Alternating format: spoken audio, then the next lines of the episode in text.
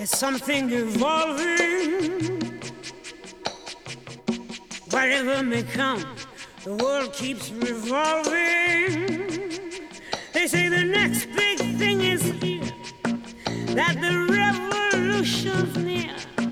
But to me it seems quite clear that it's all just a little bit of history repeating.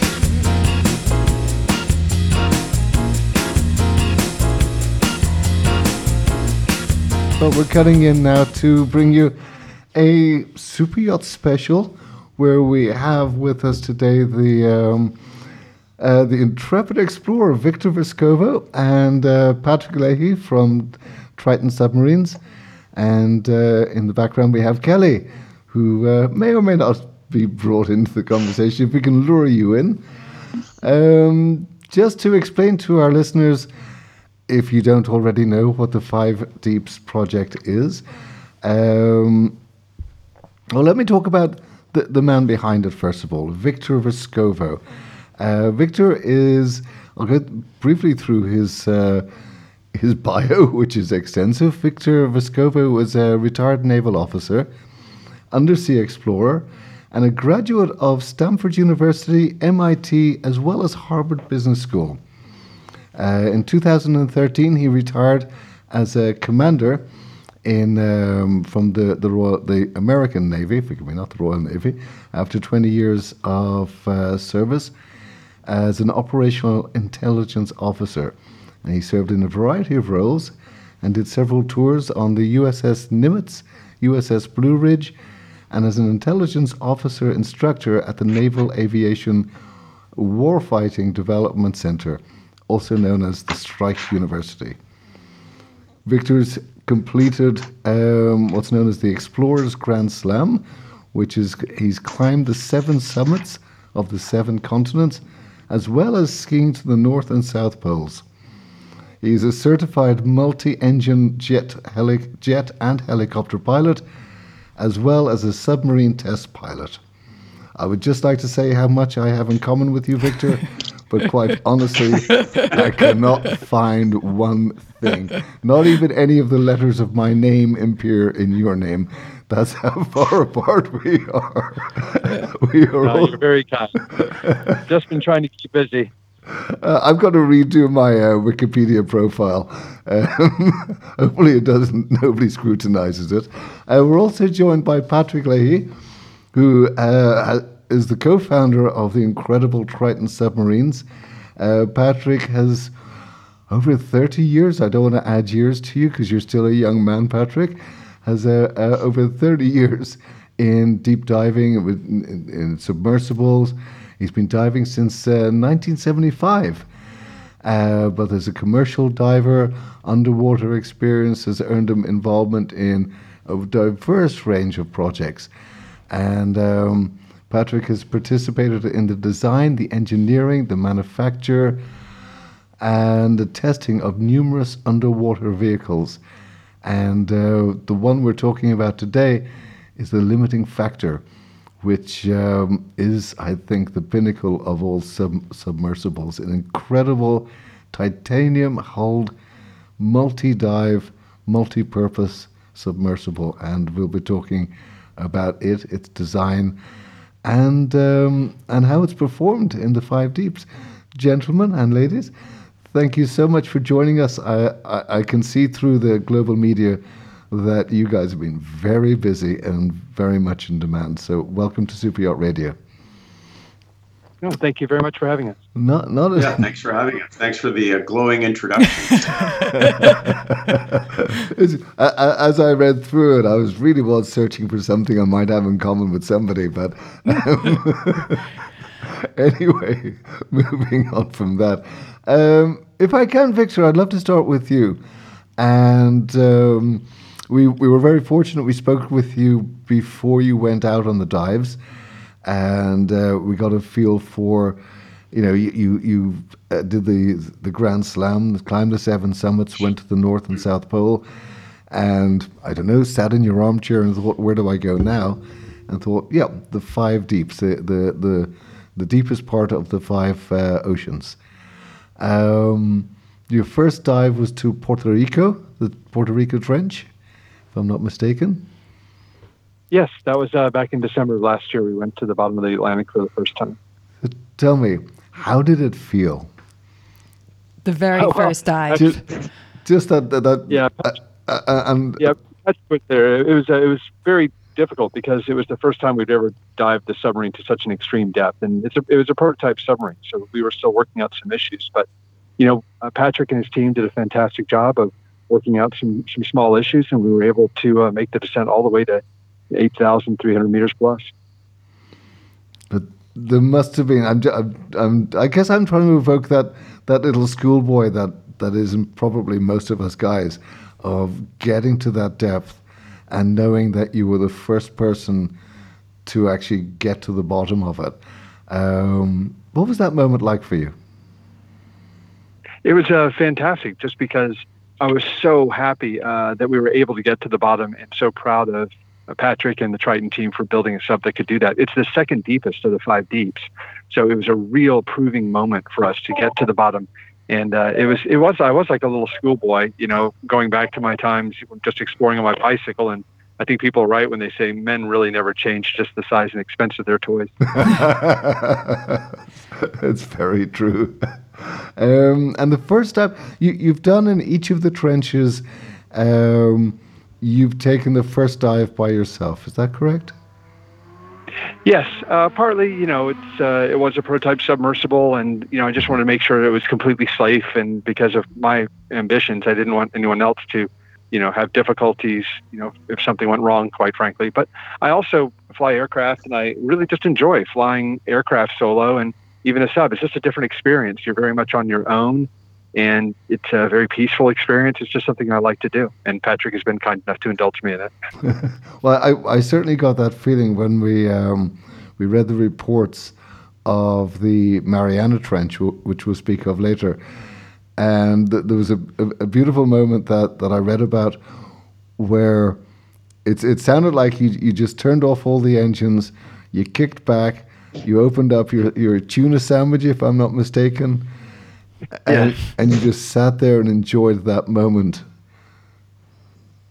Yeah, that was something that James Cameron actually suggested that I do. We had a phone call the night before my first dive to the bottom of the Mariana Trench, and he was on the call. Don Walsh, the first person to the bottom of the Mariana Trench, was there. Patrick was there, some other members of the team.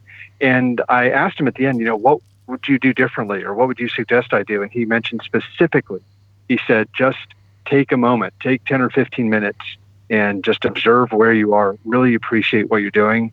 And I did that. And he said, that's probably what you will remember most. And he's right. And did he suggest tuna? No, that was um, that's my thing. I just feel like it's an appropriate uh, sandwich to have down there. Yeah, it's, it's and it's another first that the deepest tuna has ever gone. Patrick, Yeah, it's definitely um, the most ex- it's sorry. the most exclusive uh, lunch cafe in the world, at the bottom of the Mariana Trench. So I got to. Can I can I mention as well? Um, we had the pleasure of talking with Rob McCallum from you know the from EYOS Expeditions, and he said uh, that it was very much an experience of passing the baton. Um, that you know the the other two that had been involved previously on on the dive This was on um, the were part of the experience as well. They were, and you know, we had that call the night before. We're talking with with uh, James Cameron, the second person to go to the bottom, and Don Walsh, the first, was right there. Unfortunately, Jacques Piccard, uh, who went down with Don, he's passed away. So it really was the first, second, and third generation of divers to the Mariana Trench on that call. And then the first thing that happened when I came back from my dive was Don Walsh was there and, and shook my hand and offered me congratulations. So it was a wonderful, you know, passing of the baton, so to speak. And then, you know, within a couple of days, Patrick went down, and as well as the first British uh, citizen, as well as the first German citizen. So it happened very rapidly that we were able to keep passing the baton to others as well. There was a lovely photograph, I think, of the moment when you came back. And um, what was the name of the chap who, who'd gone down before? Sorry, uh, Captain John Walsh. John John Walsh. Walsh. And there's a there's a beautiful photograph where you can just see the expression on his face, as I think he was greeting you, Kevin, come back from the dive. Um, and and it ju- just it just summed up the the moment beautifully. Um, Patrick, can I ask you uh, on that first dive? Um, How, How did you it feel? How did you feel? Must have been a tense moment. Although you The, tested. the first dive in the Mariana Trench when Victor, uh, you no, know, emerged. uh, uh, forgive me. In Going um, all the way back to back- the very to first Puerto Rico, dive. to the Puerto Rican trench. Yeah, well, Puerto Rico, as Victor says, was particularly challenging. It was really, although we had done incremental testing to get to that point, this was, you know, aside from the Mariana Trench, and I guess the dives we're going to be doing soon in Tonga, this was going to be the deepest of the of the five deeps. And so, it, as Victor says, it was a significant test of the sub's capability, and we had been you know, plagued with the sort of uh, challenges that you uh, that you do have anytime you commission a, a complex and new piece of equipment. So we were, I was extremely pleased and relieved that we had managed to resolve these issues and successfully, you know, get Victor the first of his five deeps. But I was particularly impressed by the team and how they rallied because 48 hours before you know Victor emerged victoriously from that fantastic and historic dive, um, we were you know we were right up against it, and it was unknown whether we were going to be able to to pull it all together. But that's how sometimes these projects go. So it was a it was a great moment. I was thrilled beyond words. Uh, embraced Victor as he as he came out of the sub and just uh, was so proud of what he had just done. And, and remember, one of the things I, I, I, don't know if people realize it, but you know, Victor had just made a solo dive. It was his very first solo dive in that sub, and he took the sub, you know, to 8,300 plus meters. You know, it was a, a truly uh, remarkable kind of ballsy. Uh, ballsy, you know, dive. And you also mentioned, you know, this was this was three or four years in, in development. It was four years ago, I think you said, where you Yeah. two first met. and That's right. In fact, started uh, planning we the project. That's right. While we were out in the Mariana uh, Trench doing the dives out there in Challenger Deep, we actually passed through the, the four year anniversary of our first meeting, you know, when we began discussions about Victor's ambitions to to complete this really, uh, am, you know, this really unusual uh, series of dives. You know, I, I often describe Victor as a serial expeditionist. You have to be careful about how you say that, but uh, he certainly is. He's not a guy that's content to sit on the couch with his feet up. He wants to look for that new sort of exhilarating experience, and we were pleased to uh, help deliver uh, this one uh, for him. Although um, it's certainly in the past week or two, um, you have had all sorts of coverage over the media, which is great to see, um, because the last one was the deepest dive. But the the previous dives had a lot of challenges um, presented to them. For o- on a technical side, was there one that was it the deepest that was going to be the biggest challenge, or was it particularly looking at the hadal depths, or uh, um, the from your side, where were the biggest challenges? Well, if if you're speaking to me, Patrick, uh, yeah, absolutely. Each of these trenches has its own unique set of difficulties, challenges, and impediments. Uh, you know, the it's hard to say which was the most difficult because each one is is so unique. The Southern Ocean, I think, challenged us in in ways that maybe we hadn't fully prepared for in terms of rough seas, cold temperatures, uh, strong winds, ice, you know, all kinds of really challenging environmental conditions. And those also impacted the sub's performance too. And then, of course, you know, the other, uh, the deep trenches, uh, the deep trench we just dived in, the Mariana Trench, it, it presented the greatest challenge in terms of Depth. the sub's exposure to the extreme pressures that are found uh, in Challenger Deep.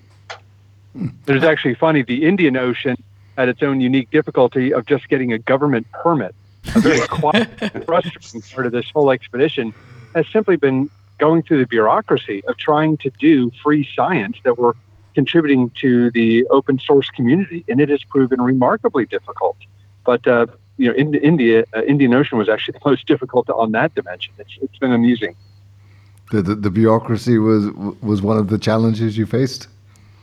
Yeah, absolutely. Just trying to get a permit to dive, and uh, it's proven that way everywhere. It's like we're trying to do something to help science, and everyone loves talking about you know doing things to help the ocean and promote science. But when you actually try and apply for permits and get support, it seems to be the natural inclination of bureaucracies to say no. You, you try getting a driving license here in Spain. uh, Equally challenging for bureaucracy. It's taken us nearly a year. Um, uh, I, I, think that's one of the big contributions, though, that um, that has been going on in the background because you've had the University of Newcastle on board and you have been collecting a vast amount of data of um, environments that we've never even been able to be exposed to. Um, is it? It must have been a remarkable experience at times of realizing that you have been the first person to, because as, as Rob was saying, the, the clarity of what you were able to see, the the cameras, the visibility, um, has been remarkable of what you've been able to collect scientifically. Yeah, what was that like, Victor? When you're down there, what what what do you actually see? Is it is it Spartan with the odd creature here and there, or is it teeming with life? Well, it reminds me of a bit of the desert. The desert is not a lifeless place. You'll see creatures in you know the deserts of the American Southwest or something. So at the bottom of the Mariana Trench, it did initially look like a moonscape but actually, fairly rapidly, I saw some uh, variation of a sea cucumber that I thought was a carcass, but it was actually alive and it was crawling around the bottom looking for food. And then I saw a couple of others. I also saw at the bottom of the Serenity, which was in the Mariana Trench, we saw sea anemones. We also saw bacterial mats. We saw colonies of multicolored bacteria that were living off of methane, never see the light of day, and yet they're surviving. So while it was a stark and relatively uh, low amount of light, it was there. And these are creatures that are living in 6,000 pounds per square inch. Saying that it is amazing. Um, I think our, our line saying that these were animals living uh, at 16,000 psi, you know, 1,100 bar uh, just an extraordinary pressure, and yet these communities of animals are thriving in this environment. They're just quite different from the types of animals that you would see in shallow water, but it is it's not a lifeless part of our planet at all. Uh, quite the contrary. There there are certainly areas of the deep ocean that are thriving. These subduction zones that you have these chemosynthesis colonies, you know, animals that, that are living on chemicals that are coming up from the center of the earth rather than relying on photosynthesis. So it's a completely different uh, you know, ecosystem, but nonetheless a critically important one, and, and certainly a very interesting one from a scientific standpoint. Is it a matter of, of sorry, Victor? Uh, I was to say it's just been amazing for us. Every single deep dive that we've done, we have found something unique and new. No one has ever been to these locations. It's been kind of amusing after every deep dive that we've done, we've had to go back to Wikipedia and correct it because it has the wrong location of the deepest point, or we're finding things that have never been described before. So, in a way, here we are in the modern age, the year 2019, and we're doing real exploration. And who would have thought that that was really possible? And yet, in many ways, it's kind of in our own backyard. We just had to develop the technology to access it. And additionally, as well, um, it it hasn't been just marine biology. You've also been mapping out um, the the ocean floor, which really we had a rough idea, but certainly nothing to the specificity specificity specificity that, you, have been able to well, achieve. Yeah. A good example of that is one reason we're going to the Tonga Trench is that sonar surveys have said that the Tonga Trench is only 100 meters shallower than the Mariana Trench. So that's within far less than 1%. But no one really knows for sure. So we're going to go find out. And we're going to be launching landers and doing sonar to find out if the Tonga Trench is actually deeper. I don't think it is, but there's a small chance. And the same thing happened in the Indian Ocean. Before we did the Five Deeps expedition, there was a debate of whether the Diamantina Trench off of Australia or the Java Trench off Indonesia was deeper. No one really knew for sure. Well, we sent down landers and used our sonar, and we've now killed that issue. And we know it actually is in the Java Trench. And oh, by the way, it was in a place of the Java Trench that no one actually thought was the deepest point. So it's wonderful to do not just marine biology, but also cartography, mm-hmm. which was something I didn't think we'd be doing on this expedition. And, and interesting, uh, if I can just add uh, something to that, you know, we had an opportunity when we were in the, the Southern Ocean to look at the kind of latest and greatest bathymetry that existed at that time. And, and then you put next to it the bathymetry that we've created using the multi-beam echo sounder system that's fitted to the pressure drop. And it's a little bit like, you know, the Hubble telescope before it got the corrective lenses. I mean, it is a remarkable difference between what we had previously and what we now have. And one of the things that your listeners may not be aware of is Victor, and not only are we creating these uh, very detailed bathymetric charts of these hadal trenches, he's making it available to the scientific community uh, as a sort of gift and in the hopes that it will encourage others to continue, you know, this legacy of expedition that, that he started. When we spoke before, we had um, uh, Professor Jamieson uh, with us as well. and he said one of the things that, that um, he'd be looking at was the difference you know, going from trench to trench to the type of life forms that you find. And in particular, to see if he could find, uh, say, the same kind of life form, but because they were um, separated, uh, have evolved in different ways. Do you know if you came across anything like that, or Professor Jamieson has anything like that? Or is there uh, so much yeah. to analyze already? yeah, it's yes and no. Uh, each trench has had different life forms. You would imagine that for hundreds of years, being isolated, there's a little bit of genetic drift. Mm-hmm. But we are seeing some life forms, particularly at slightly shallower depths, like in the 8,000 meter, 9,000 meter areas, of remarkably similar creatures. In, in particular, there's this one uh, uh, fish that actually is all over the world. And he now thinks based on this expedition, he may be able to prove that it is the most abundant uh, life form in the ocean.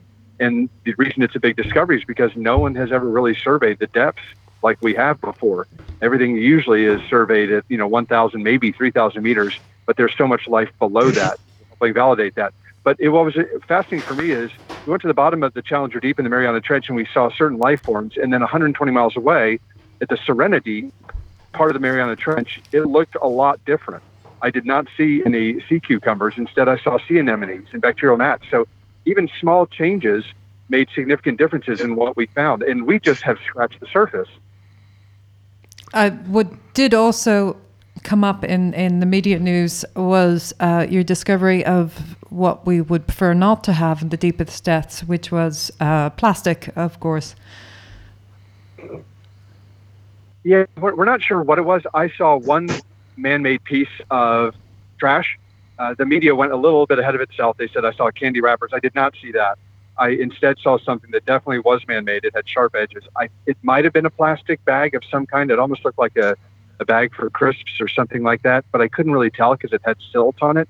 But it was unfortunately man-made. But I, I don't want that one small discovery to overwhelm the news that is that should really be about the technological achievement that we did of all these dives and the science that we've done. It's really unfortunate that we found it, but given there are 7 billion people on this earth and we unfortunately put so much garbage in the ocean, it's not completely surprising to me that you'd find at least one particle of trash down there. I was actually a little bit encouraged the fact that I only found one piece hmm. and that was it. Yeah. I didn't I, I yeah. In the Indian Ocean, in the Indian Ocean, you know, we did see sort of like a typical kind of plastic shopping bag. But as Victor says, you know, plastic is ubiquitous on our planet, yeah. and no question, it's gonna it's going to be one of our, our greatest environmental challenges in the in the 21st century. But as you say, it shouldn't overshadow some of the other uh, significant accomplishments of the of the trip, which are the technical achievements of the craft and, and the incredibly interesting science that's being undertaken, the mapping, and essentially the opening up of these areas of our ocean which have remained unexplored uh, in in all of human history. So it's it's fascinating and exciting, and we're so proud to be part of it. we found it a bit upsetting as well that, um, and probably because we've been following what you've been doing for so long, that um, the first thing we see on, on mainstream media, if I could call it that, um, was this about oh, man goes to the deepest part of the ocean and finds a plastic bag and a candy wrapper. But not all the amazing new Yeah, life forms and I you found in the other three or four drives. You know, guys, there's a lot more you can be writing about um, than focusing on that. So tell me, Patrick, um, from, I mean, the design of the craft, would, it, would, I, would I be too far off the mark to say it's, it's almost like a hatchet head in, in its design and to minimize the downward pressure on it? Uh, it's kind of tapered design, um, and it's built of titanium. Um, having done the the four or five dives that you've done so far with it, obviously you've done multiple dives in each location. Um, is there any rethinking of the design? Any improvements that, that you might like to bring back to the, the drawing board? Well, when anytime you build something, you're always thinking of ways that you could make it better. But I'm actually incredibly uh, pleased by how few items that we would change, and some of those changes that we would make are fairly minor and insignificant. They're aimed at, as we always we always strive to make something as simple to operate, as reliable, as easy to maintain as we can. And sometimes operationally as you as you begin using the craft you identify ways you know you can improve it in in those fundamental areas. But in terms of the layout of the craft you know its physical size its weight uh, the, the way it's shaped and everything else uh, no i don't think any of those things would change because they're a fundamental part of how the craft achieves these extraordinary uh, things you know the way it's able to get to extreme depth in a short period of time and return equally quickly. The, the way Victor can can spend these long periods on the bottom um, in, in relative comfort because he's sitting upright in a spacious sphere that has a 1500 millimeter diameter. Uh, he's it's it's uh, and pro- perhaps maybe the the greatest achievement from my perspective as as the builder of the of the Triton 36002 or the LF was the uh, you know the getting the DNVGL certification of the craft and having the DNVGL surveyor note on the certificate unlimited diving depth. uh, it's a huge thing. Uh, you know we're all so proud of that, and it, it does I think represent a uh, you know quantum leap in in terms of what what we had before and what we now have today. Uh, principally because of Victor's vision and his willingness to fund an outrageous project and and or what seemed like an outrageous project that I think is is um, you know, really gone extraordinarily well. But that will go Can in I- the annals of history. Can I add to it We just can't put a price on that. For people to realize? I mean, when you were, I believe, when you were doing the Mariana Trench, it was about four hours down. Victor, you were at the bottom for about four hours, and then you had four hours up, which is 12 hours round trip. And you did that four or five times, which is in Well- itself. Um, Well, yeah, the whole team did it five times. I did the first two dives. The first one was four hours on the bottom solo. The second time was three hours on the bottom solo. And then what was interesting is on that second dive, one of our robotic landers actually got trapped on the Yeah. bottom at the Mariana, at, at the Challenger Deep. And so for our third dive, as kind of a twofer, uh, Patrick took down the DNVGL surveyor and they executed the deepest underwater salvage mission in history, where they actually went and found the lander whose battery was draining down rapidly, and they actually dislodged him from the bottom and got that lander back up. So that was an extremely exciting moment for all of us, showing again the versatility of the submersible. And then uh, Patrick did dive number four uh, with uh, first British citizen in history, which is wonderful to take down to the Challenger Deep. And then I did the fifth dive with Dr. Jamieson at the bottom of the Serenity. So within five days, I mean, within 10 days, we did five dives, and there'd been only two dives in the previous 59 years, which just shows the durability and repeatability of this amazing system Triton built. Shame you didn't have an Irishman there. well, we're working on that. Well, I'm sort of Irish. My, my, my ancestors were Irish. Oh. Well, I'm an Irish Egyptian, so you would have got a twofer for that one as well. Irish, Irish Icelander here. oh, well done on the Eurovision, by the way. I don't know if you saw that. and uh, Um, can I just say one of the other lovely things um, that Rob said was the um, the wonderful sense of team that has been built up with the Five Deeps team. That there was there was a a group. Everybody put their their ideas, their egos, their, there was no egos involved. Everyone was just motivated and um, part of this team as as equal players, um, which I think it was a, a lovely part of the project as well. Yeah, well, I, I couldn't agree with you more about that, or agree with Rob more. You know, I've I've spent my life at sea on ships, and it's interesting because there are certain ships where there is an environment that is inclusive and where there's this tremendous sense of camaraderie, uh, this team spirit, and that that exists in droves aboard Pressure Drop. You know, it's a lovely ship with a great kind of spirit and uh, there's no question that everybody on board is pulling for the same objectives. And and actually, you bring up a really important thing, and that is that while you know uh, Victor and I were both very fortunate to have had an opportunity to make these dives. There's a whole team of remarkable, hardworking, and capable people that, that made it possible for for that to happen. And uh, I, I couldn't be more proud of them, and I feel very privileged to have had the opportunity to work with such a fantastic group. Um, it, yeah, it was one of the things Rob said that I thought was lovely. Of you know, he had the opportunity of, of going down on a dive, and he kind of said, I, "I yes, it would have been fantastically fun, but I didn't want to waste that opportunity." Um, when there was someone like Dr. Jamieson who could learn so much from that dive, and I think that is it was very telling of the camaraderie that was on board on this project. He was actually quite correct. He was correct on that because when we dove the Serenity, for the first hour, we weren't, frankly, finding anything that interesting. And Dr. Jamieson had the idea of saying, you know, Victor, let's let's get the sub to a lower depth and let's go for about a couple hundred meters at high speed and just let's survey a brand new area. I went, okay. Um, I just did as he asked, and sure enough, when we descended again, we ended up in this beautiful patch that had all these bacterial mats of different colors. That was, in many respects, a major scientific discovery, and we were able to fix our high definition cameras on them, get footage that had never been taken. So he's absolutely right. Sometimes, you know, you really do want to maximize the contributions of the science team to really take us where we need to go. It's not, it's not really a tourist submarine. This is a, a hardworking research vessel.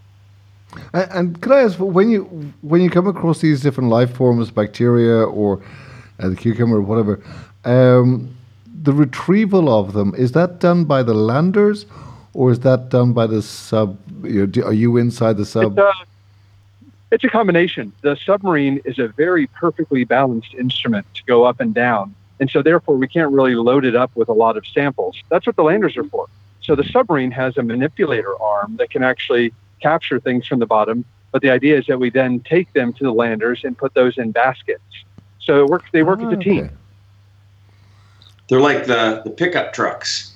Like You know, yeah. you throw all the junk in the landers, and the landers bring them back to the surface. And there's all kinds of other equipment on the landers, right? There's uh, there's the CTD. There's water sampling devices, which are called Niskin bottles. There's uh, devices for capturing crustaceans. They have baited traps.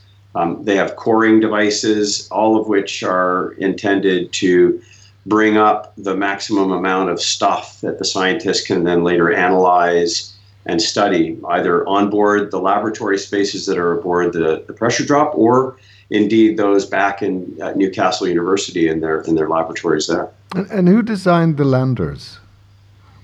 Well, the landers were a collaboration between Triton Submarines and, and, and Alan Jamieson. You know, so Okay. we worked together with him to make sure that we built a lander that had the, the buoyancy characteristics and the electronics that were needed, lighting, cameras, etc.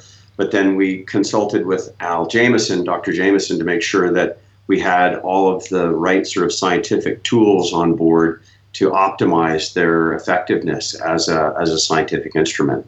And they performed as you desired. They they did the extremely job. well. Yeah, I mean these these landers are diving, you know, every day. You know, while the sub dives every other day, the landers are diving every day. And uh, you know, Dr. Jamieson, you know, who unfortunately is is not able to join the call today because he's actually out using landers right now. and uh, uh, as the ship makes its way down to Tonga, you know, they're they're mapping and and you know operating landers and, and conducting science again, all part of this goal to collect all the stuff. But uh, he's he's deploying the landers every day at different depths and trying to get a what's called a vertical transect. So you can go from the shallowest areas of the Hadal Trench down to the deepest areas, and you can kind of get an idea of what different creatures are being found at different depths. Oh, okay, do progressively.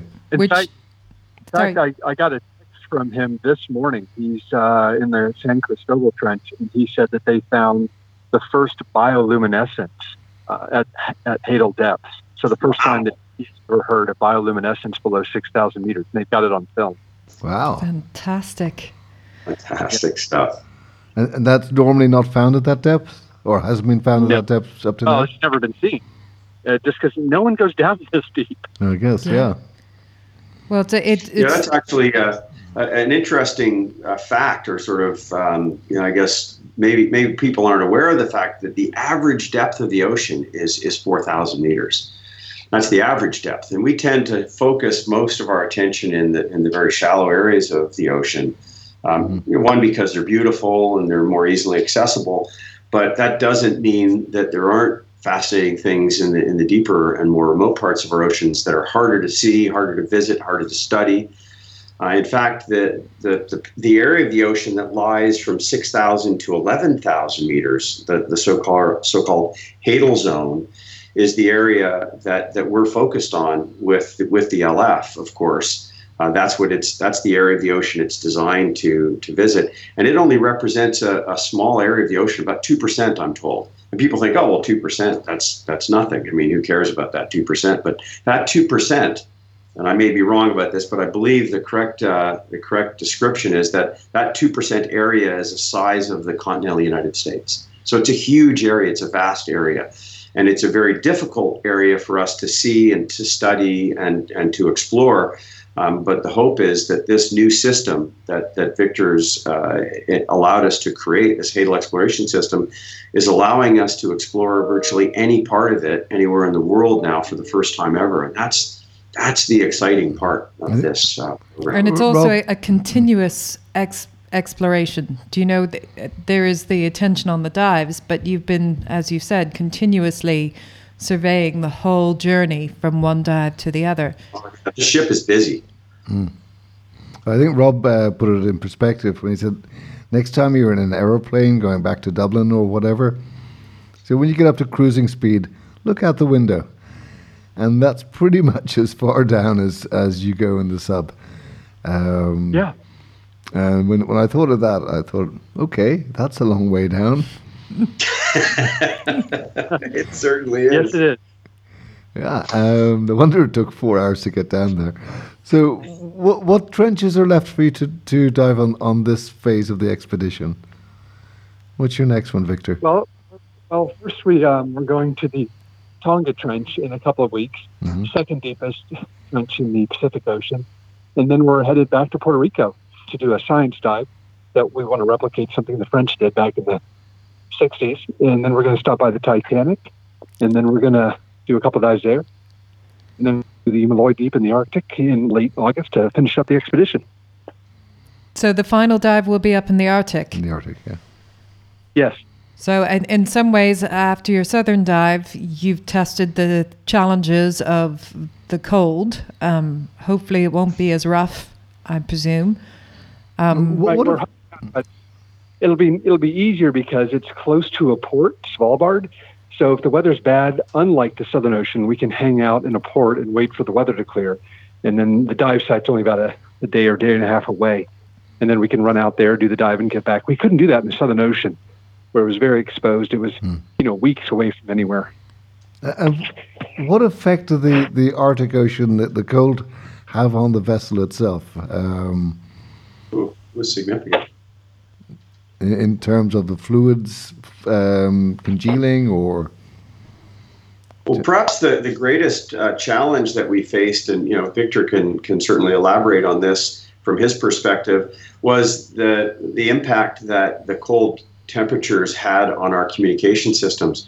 We've since made some modifications to to address those concerns, but you know, we went to a period, an extended period, where we had very, very poor communications. We could hear Victor, but Victor could not uh, hear us, and so.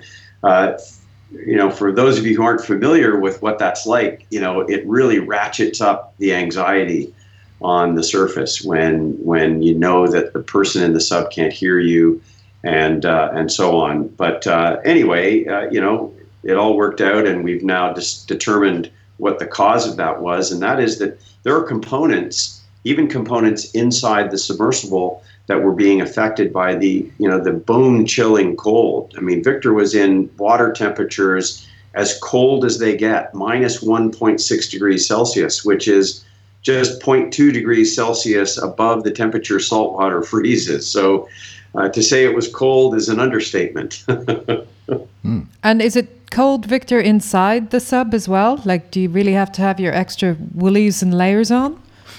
Yeah, I mean it's not as bad as Everest was, but uh, yeah, we definitely you know put on the UGG boots and a hat and gloves even at the Southern Ocean. But Patrick was kind enough to add uh, small heaters to the capsule on my last series of dives, so that gets it back to the 50s, which was actually quite comfortable.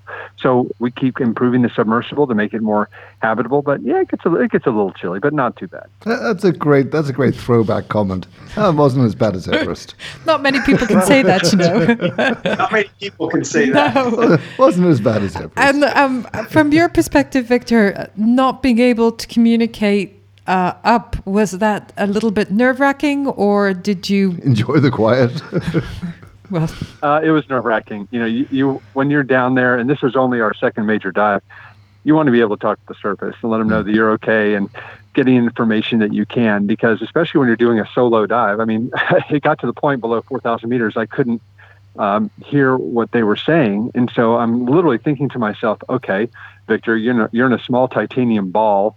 4,000 meters under the ocean in the Southern Ocean where no one has gone before, and you're still going down. You know, what, what about your life choices here? But it was exciting. And it was fun. And uh, eventually, when I came back to 4,000 meters, I could hear them again. And I had, I had warned Patrick that if I had a good sub that was diving well and all that I had in terms of problems was communications, I would keep going down. So I didn't know they could hear me, but uh, I think they knew that I was probably safe and I'd come back. But it was there was a little more tension. so, so that was I the moment you so. thought to yourself, "Is this a good idea?" That's what it took. a little bit, yeah. But uh, I got over it quickly and kept going down because the sub was so strong. Life support was good. I was diving safely, and uh, and I really didn't want to have to go back there. and could you still, at, at your end, Patrick, see where he was? Did you have? Yes, no. Uh, we had an idea of where he was. You know, our communication systems are actually tied to navigation. So we actually use the uh, the modems on the vehicle for uh, for navigation. Not being able to communicate with him was was difficult, but periodically getting updates from him because you know we have a uh, a rigid sort of schedule that we stick to, which is that we make communications checks every quarter hour. So we would get those comms checks from him, and we knew that that he was okay, and that helps to reduce anxiety. But we we didn't have as good navigation until he, as you said, he came back up through 4,000 meters. Comms were reestablished, and with it, navigation. And was this because of the water temperature that the acoustic Yes. modems were having an issue? That's right. It was actually it wasn't the acoustic modems, which are designed to work in those bone chilling cold temperatures. It was actually a, uh, a power supply inside the vehicle, which I, I think uh, you know. Again, I'm not a, an electronics expert, but apparently there are some discrete components whose characteristics were changing, and it was opening up what they call the noise floor. So Okay. all we were, all Victor was hearing was was noise Yeah. uh, because the the the power supplies in the uh, armrests of the sub were so cold. Now we've added a filtering circuit to that. Probably too much information, but Oh. we've added a filtering circuit to that that's eliminated it, and we're confident that that will address any future recurrence of that. And we've had great comms since then. Hmm. I mean, for example, in the Challenger Deep, you know, five dives to the, the deepest depths, you know, in the world, and we had clear communications on on all dives and great navigation. So that was that was great sort of validation of of our repairs and also the effectiveness of the system as it's currently. What was the temperature at the bottom of the? Uh, I keep going to say Ariana Trench. It's Mariana Trench. My my seven year old daughter. We, we were at the din- dinner table. I was briefly telling them about the project and how it was going. And my seven year old daughter watches documentaries on YouTube when she should be watching cartoons. And she went, "Oh, Dad, that's the Ariana Trench." I was like, "No, honey, it's the Mariana Trench." She said, "No, it's the Ariana Trench." and it's and it's as, as heavy as having 20 buses 10 whales um, uh, a whole load more on top of you she had the whole stack going on That's good. And- you know, that's and- great. and she knew that- interested. And she knew that only two other people had, had tried going down there before. but she couldn't remember their names Proud daddy. but she'll remember Victor's name. We'll make sure of that. Oh, it's very kind. Um, the other thing I, I, I thought was um, a lovely touch to it was um, your your personal ice axe. it's been Oh. everywhere with you. Yeah, well, it saved my life a couple of times, but uh, I thought it would be fun to have the first ice axe to go to the summit of Mount Everest, and also, and I actually put it outside the submersible, so it actually went down to the bottom of the uh, Challenger Deep. So it's the first ice axe uh, or tool, you know, like that to ever go to the top and the bottom of the world. Oh, So that was kind of fun. It wasn't in a little glass box in the sub with a break here in case Nope, of an it was emergency. yep, no, it- exactly. And uh, the rest of the crew was joking. It's like, you know, what are you taking an ice axe for, Vic? And I said, well, you never know what you're going to run into down there, you know. So Absolutely. a giant cucumber. Um, and what's next, Victor?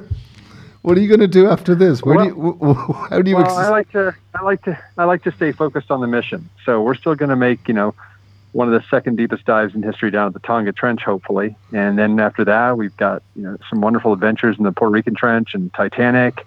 We still have the Molloy Deep. So, you know, Patrick is, I think, wonderful along with his crew that we don't take anything for granted. And even Uh-huh. though we're on the back half of this expedition, every dive is a very, very serious thing. So first things first stay focused and we'll that? get that. done. But uh, yeah, but I, I, you know, people have been talking to me about it. And yeah, would I like to go into space one day? Absolutely. And I think that in the next several years, you're going to see not just one, but several companies that are going to be able Mm. to offer, you know, adventures going into uh, orbit or beyond. And Yeah. I think that'd be wonderful. Amazon's uh, Amazon's gearing up for that as well. So you can Yep. go you can go Yes, on to are. Amazon and buy it.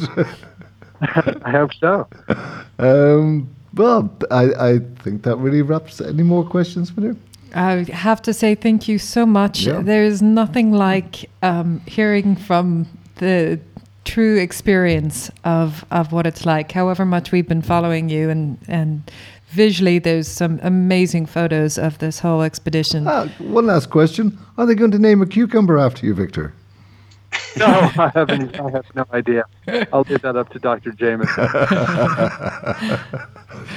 Um, but I, I, can I just say, um, I, I think the contribution that this expedition, I mean, it sounds fantastic, but the long contribution it has to both our understanding of the oceans, our understanding of marine biology, um, and uh, uh, setting the, the path the path of, of new explorations. You know, we, we've never been able to dive so deep. It's a little bit like the ocean's equivalent to the moon landing. And with such ease You know, as well. we, we had no idea that we could actually land on the moon or get so far into space until this project. We had no idea how deep we could truly get to well, that's in if the you ocean. believe we went to the moon.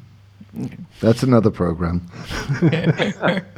It's- um, I feel very, I feel very privileged that I was able to work with Patrick and his amazing team to build a new piece of technology that you know pushes our species forward just a little bit because it's about time, darn it, that we had have a vehicle that can go to any point on the bottom of the ocean reliably and repeatedly. It was about time, Well, and it- it's uh, it's been people like Patrick that made it happen. Well, it's it's, it's you know, people like yourself, Victor, who, who have that dream and um, who teamed up with uh, people like Patrick, who have the ability to put it together. And the work- innovation. working together with people like Rob.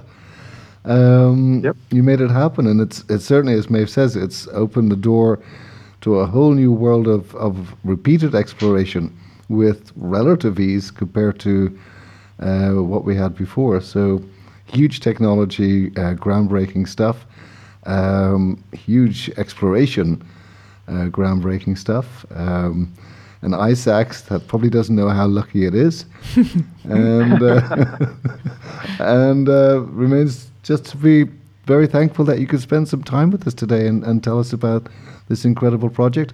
Hopefully, at the end of the project, we'll get another chance to have a, a wrap up of the entire adventure.